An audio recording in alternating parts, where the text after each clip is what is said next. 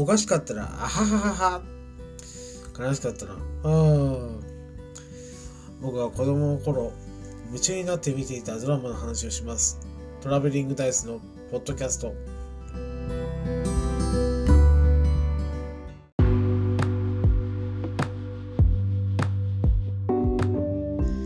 えー、こんばんは、トラベリングダイスです。今日はですね、えー、僕が見ていた、小中学校の時に見ていたですね、NHK 教育。今 E テレになってますけどもそれの夕方枠にで放送してた、えー、海外ドラマですね、えー、小中学生向けの、えー、海外ドラマについてちょっと、え話そうかなと思います、え一つ目はですね素晴らしき日々っていう、えドラマになります。これはですねアメリカのですねリアルな若者の描いたえ、ドラマでして、え、まあ成長して恋愛をして、まあ、バイトに明け暮れたりですね。あと、えー、仲間と悪さをしたりっていうのをリアルに描いた、えドラマだったと思います。で主人公はですね、え浪川大輔さんが、え声を当ててました。で代表的なのは、えターミネーターの、え主人公の少年が浪川大輔さんですね。今でもアニメの声優界では、えー、重鎮になられてますけども、えー、その浪川さんが主人公を当てられてましたね。でですね、まあ、当時僕は小学校、えー、中学年ぐらいから見てたので、内容的にはですね、全然分かんなかったんですね。どういう内容かっていうのが。まあ、外国のドラマだな程度で見てたんですけども、今思ってみればですね、まあ、リアルに、えアメリカの生活を描いているわけなので、えー、大人になってですねああああいったことだったのかなとかでああいう情勢だったのかなとかっていうのがですねリアルに分かって、えー、今思うといいドラマだったなと思います。で2つ目がですね、えーと、アルフですね、え、これは結構知ってる方がいらっしゃると思うんですが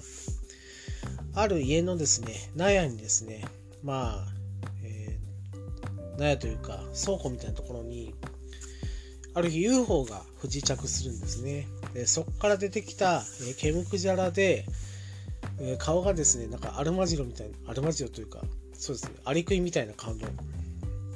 えエイリアンが出てくるんですけれども、えー、それがアルフっていうエイリアンなんですが、え声を当てたのが、え所ジョージさんです。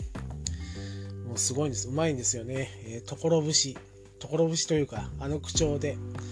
えー、軽快にこう楽しく喋ってくれるんですけども。で相手役のですねその納屋の家の主が、えー、小松政夫さんだったんですね。2人の掛け合いがすごいんですよ。でこれ吹き替え版なのでまあ日本語で喋るわけなんですけど、えー、それがですねまあそのまんまあの放送してたんじゃないかってぐらい自然なんですね。あの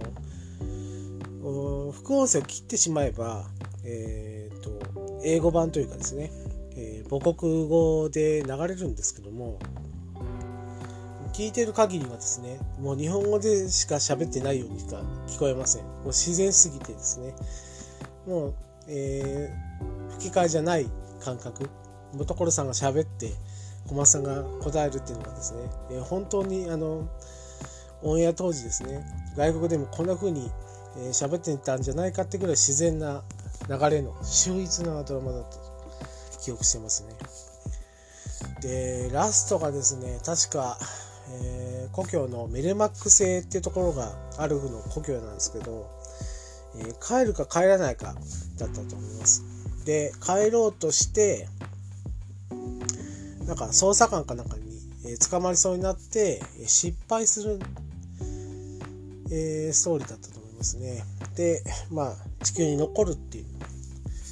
えー、ストーリーだったですね。で、後日談のなんかスペシャルドラマかなんかで、まあ、DVD 限定で出てたような気がします。だからちょっとですね、ボックスが出た時に、買ってみようかなと。一回、えー、最終回見てるんですけど、買ってみようかなと思ったのが、アルフっていうドラマですね。で、3つ目がですね、えー、天才ドギーハウザーっていうドラマでして、えー、この内容がですね、えー、外国はですね、なんか飛び級ができるみたいで小学校の時に、まあ、頭が良ければそのまま大学進学ができて、えー、主人公はですねその大学進学の後に医者になるんですね。で高校生ぐらいの年齢で医者になる。でですね友達がいるんですが普通に高校生だったりします。で医者である天才の天才的な医者なんですけども、えー、家に帰ればただの、えー、ティーンエイジャーと変わらないよっていうふうにですね、えーと、二面性というかそういったドラマを描いてましたね。で印象的なストーリーがあって高校生の同級生がですね、えーと、ハンバーガーショップでバイトしてるわけなんですね。で、まあ、バイト代を稼いでるわけなんですけどもえー、もう医者である自分からしたら、え、小銭を稼いでるっていう感覚なんですね。で大変な思いをして、え、小銭を稼ぐのに何か意味があるのかっていうふうに言ったらですねその友達からじゃあ働いてみろよって言われるわけなんですね。でバイトしてみるっていう話で、えーと、頭いいんでですねもう,、えー、もう頭の中でリズムで考えてで働くんですがどうもうまくいかないと。もう思った通り進まないと。でですね、で忙しい時が過ぎて、えっ、ー、と、落ち着いたかなと思ったらランチタイムが始まって、お客さんがどっと来てですね、えー、目を回してしまうっていうストーリーで、まあ、天才でもですね、あのできないことがあるっていうのを、えー、教えてもらったような、えー、ストーリーだったと思います。えー、これも印象的ですね。えっ、と、中学校ぐらいで見てましたんで、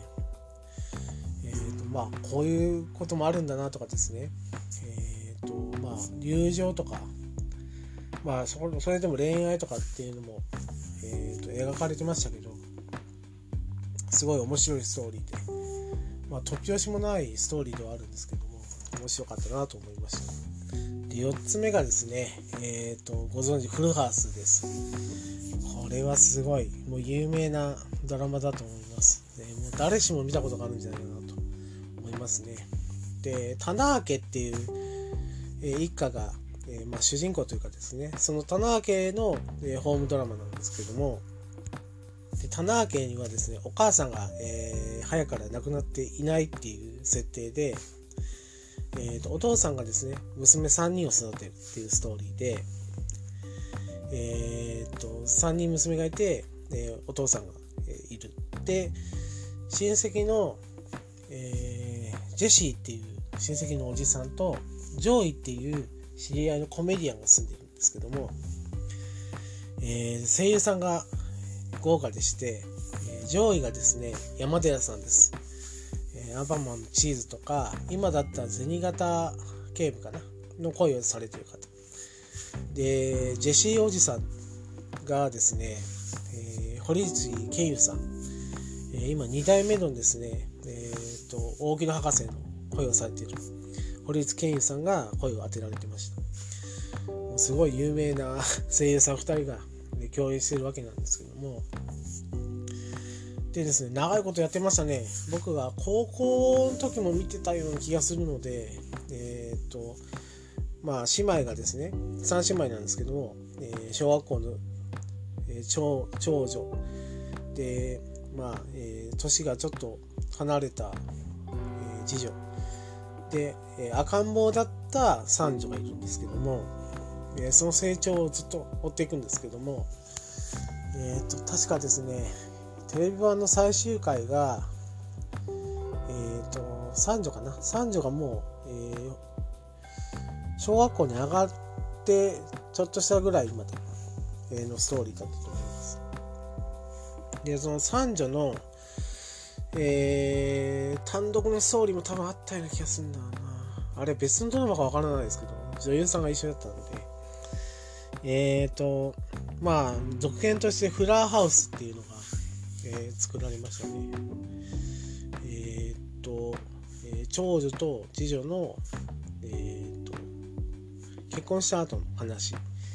がありました。で、それも、えー、ネットフリックスかなんかで、えー、放送してましたね。それぐらいこう長いこと、えー、続いたアニメ、えー、ドラマでした。でですね、まあ流行ったというかですね、まあ、学校で真似するわけなんですよ。えっ、ー、と観客を入れて笑い声とか、えーと、あとリアクションですね、えー、するオープンセットで、え、スタッフが笑い笑ったりとかですねお客さん入れてるので、え、反応したりとか、えーと、悲しいことがあったら「あー」っていう、えー、おかしいことがあったら笑うっていうですねあのリアクションを真似したりしました、えー、それぐらいちょっとですねハマったドラマであったなと今思いますね、えー、以上4つ僕は印象的に残っている、え小中で見ていたドラマの話をしてみました。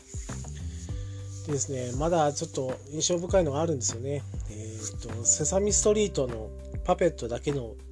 えー、単独のドラマとかいろいろ思い出に残ってるんですけども、えー、一応4つだけ小中と見ていた、えドラマの話をしてみました。えーと、まだまだ、え思い浮かぶことあるんですけどもそれはですねまた機会に、え、ちょっとうろ覚えで喋るのがちょっともったいないなと思いますのでもうちょっとですね、えー、煮詰めてというか、えー、調べてですね、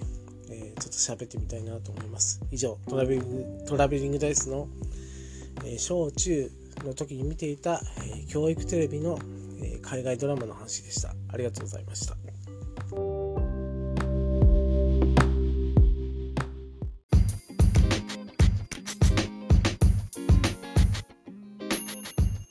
当番組では皆様からの感想を募集しております。Twitter にて、ハッシュタグ、ベリダイ、